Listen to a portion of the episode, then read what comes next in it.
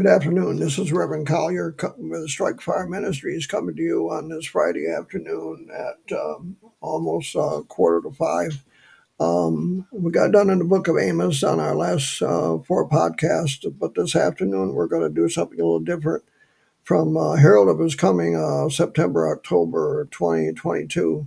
Um, there is this article by Andrew Murray and I want to read it in in uh, the, the length of it and the whole word for word because it says an awful lot uh, for each one of us uh, about the source of power in prayer.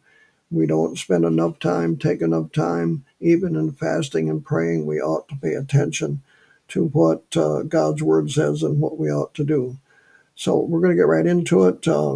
Because it's not a lot of length to it, but it, it does take a little time. So I want to get right into it and uh, uh, make the proper application as you hear this. And I am praying in my spirit that, and in the spirit, that God would touch hearts and souls and lives with this article by Andrew Murray.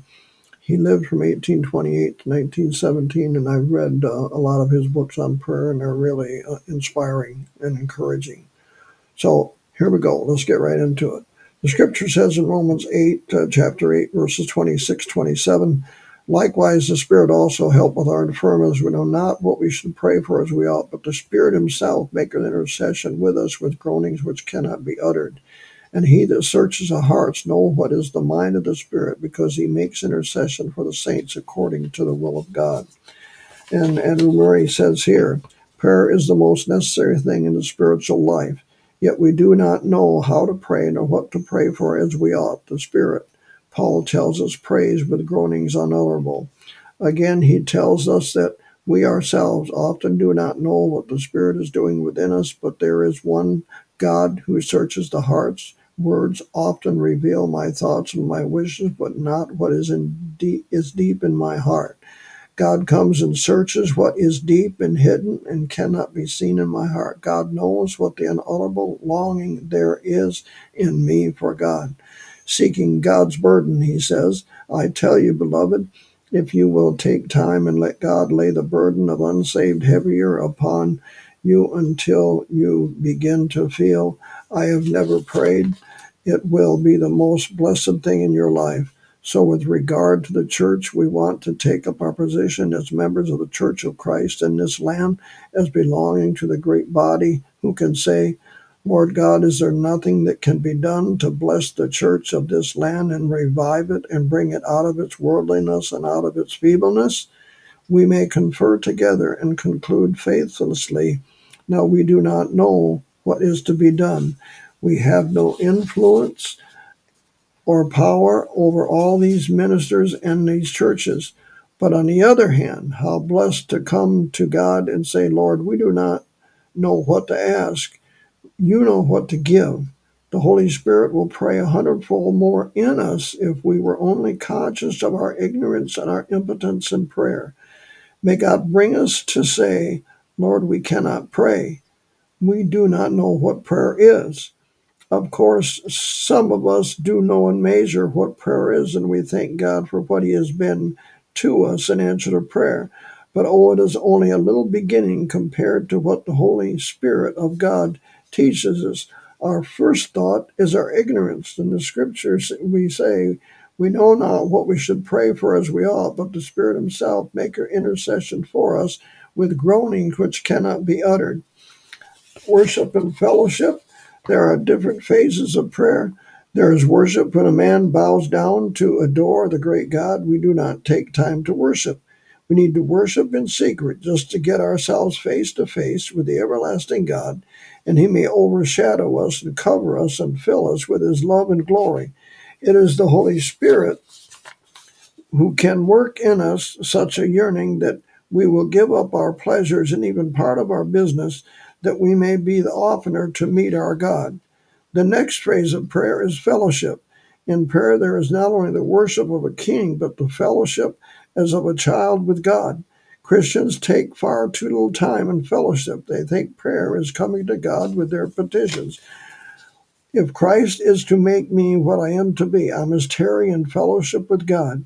If God is to let his love enter in and shine and burn through my heart, I must take time to be with Him.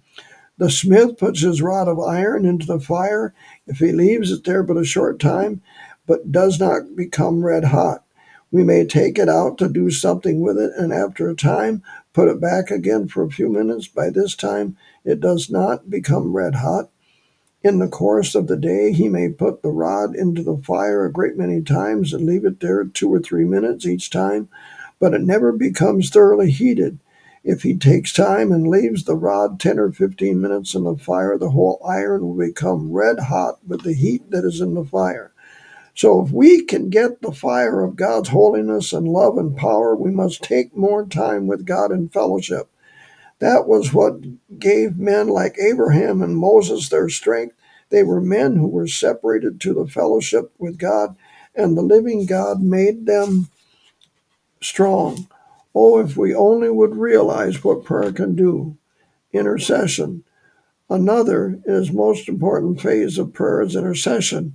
What a work God has set upon those who are his priests and intercessors. We find a wonderful expression in the prophecies Isaiah. God says, Let him take hold of me. And again, no one calls on your name or strives to lay hold of you.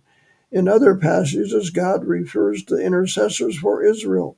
Have you ever taken hold of God? Thank God some of us have. But, oh, friends, representatives of the Church of Christ, if we were to show us how much there is of intense prayer for a, a revival through the church, how much of sincere confession of the sins of the church, how much pleading with God and giving Him no rest till He make Jerusalem a glory in the earth, I think we should all be ashamed we need to give up our hearts to the Holy Spirit that He may pray for us and in us with groanings which cannot be uttered. And what am I to do if I am to have this Holy Spirit within me? The Spirit wants time and room in the heart. He wants the whole being. He wants all of my interest and influence going out for the honor and the glory of God. He wants me to give myself up. Beloved friend, you do not know what you could do if you could give yourself up to intercession. It is the work that a sick person laying on a bed year by year may do in power. It is the work that a poor person who, person who has hardly a penny to give to a missionary study can do day by day. It is the work that a young girl who is in her father's house and has to help in housekeeping can do by the Holy Spirit. People often ask, What does the church of our day do to reach the masses?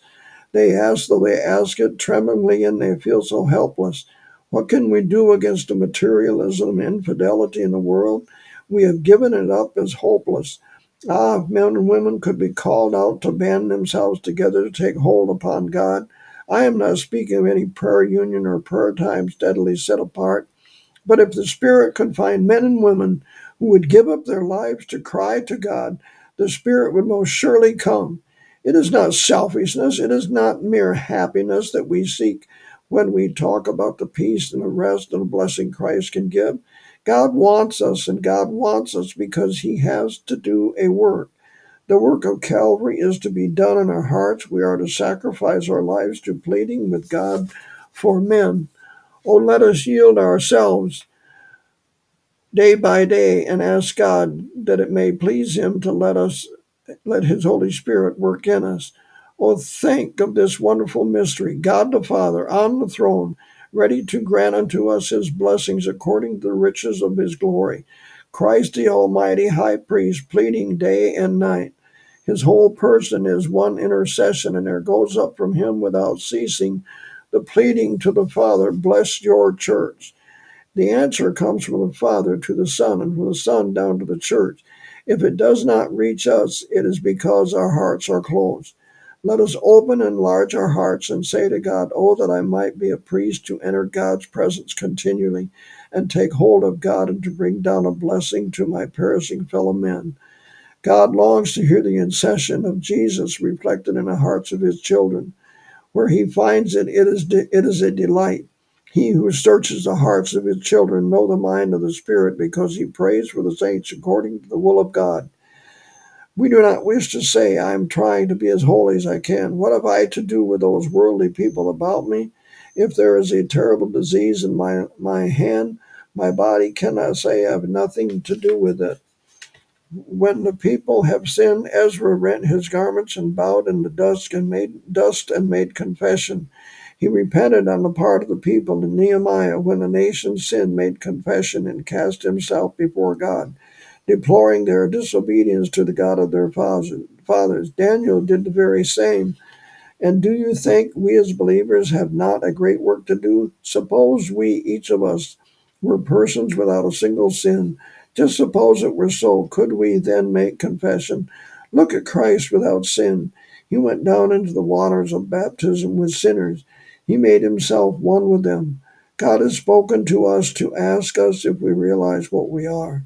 We now ask us whether we belong to the church of this land, whether we have borne the burden of sin around us.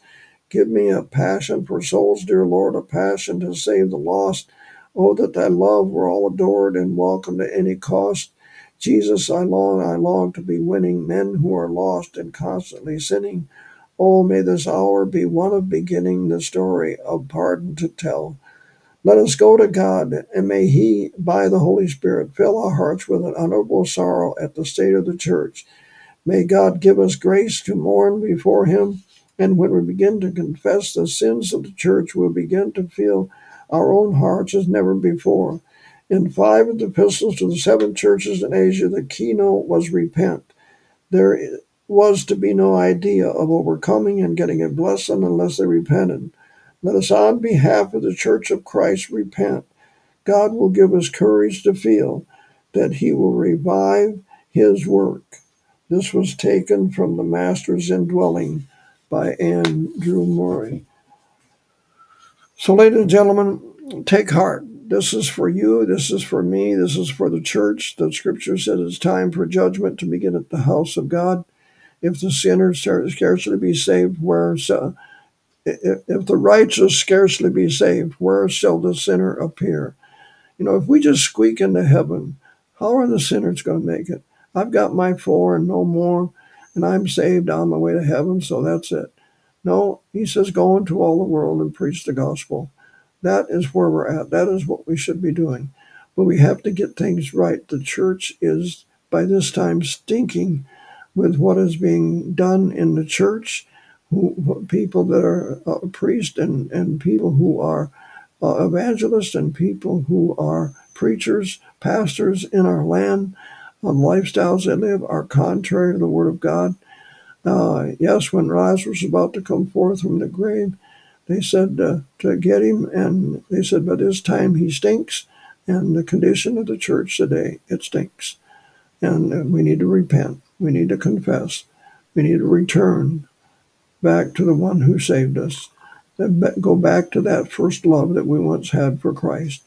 And I urge you, I pray for you this day that what you're hearing here today that has touched your hearts, your soul, and your life, and, and the things in your life, things in the church, um, go to God as Moses did, confessing the sins of Israel some of the prophets all the way through the Old Testament confessing the sins. Daniel did that, confessing the sins of those uh, around him.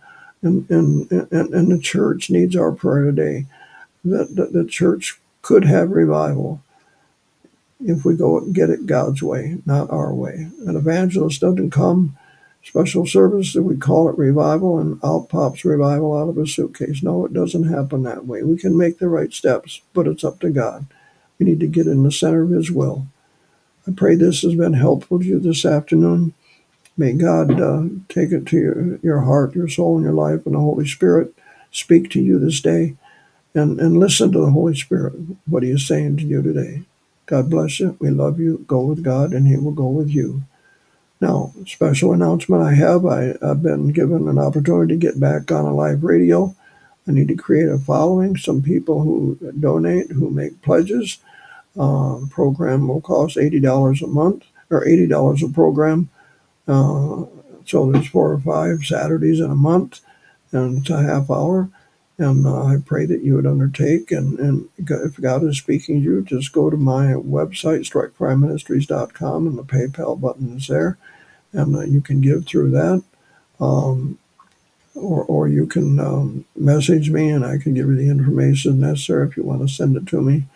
It is a um, uh, 501c3 tax exempt organization, and and uh, you can claim, um, write it off on your taxes. Okay.